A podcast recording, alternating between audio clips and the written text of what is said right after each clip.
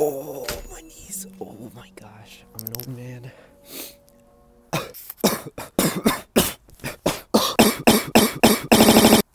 um, I promise I'm fine. Uh, I'm getting better. Welcome back to the Five Cents Podcast. It's your boy, Nikhil. Today is the third episode, and today I wanted to cover uh, something that a lot of people experience actually, and, and it's about the kind of love hate relationship that we that we have with our parents.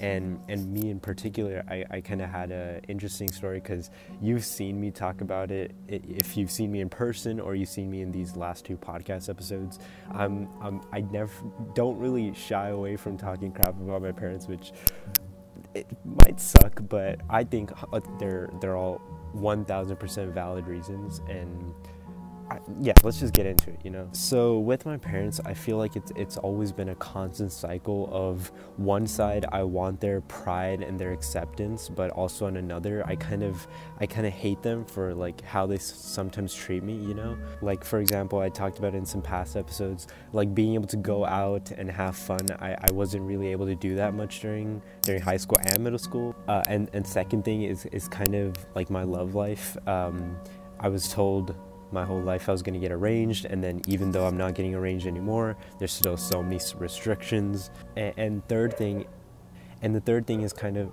shut up, dog. And the third thing is kind of just like they they kind of don't have pride whenever I do things, but if I don't do them, they show so much anger and disappointment in me, and and it's just so mentally draining being around them. But I feel like my mentality about all this kind of changed when when my when my dad's mom died or, or my grandma, um, and and my dad was always really hidden about his past. He never told me much.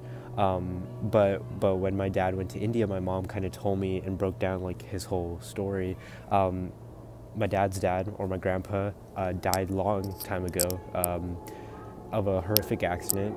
And when he was 16 he had to take care of his two sisters and my, my grandma all by himself. He, he worked he studied he did all of it.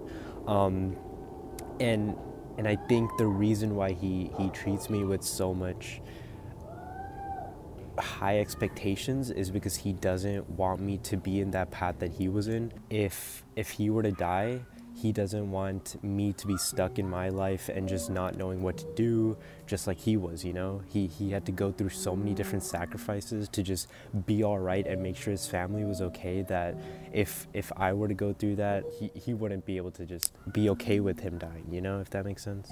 And, and the same thing happened for my mom you know when when she broke her collarbone and and that's when I realized how much she does for us that that I we don't get to see and and that she almost hides so that we don't have to worry about which which is really awesome you know? Like I, I love her so much for that. And a part of me like now that I'm kind of sitting here and doing this podcast I'm like super grateful for them because I, I'm I'm here because of them. And and I don't mean just physically because obviously but like a part of me mentally or, or academically or whatever, I'm here in this position and, and in a really awesome position because of them. And, and there are super high expectations that in the moment really suck, but but in, in the long term, it's helped me just so much, you know? I'm sorry, but do you guys see that? It is beautiful out. It is actually, that's crazy.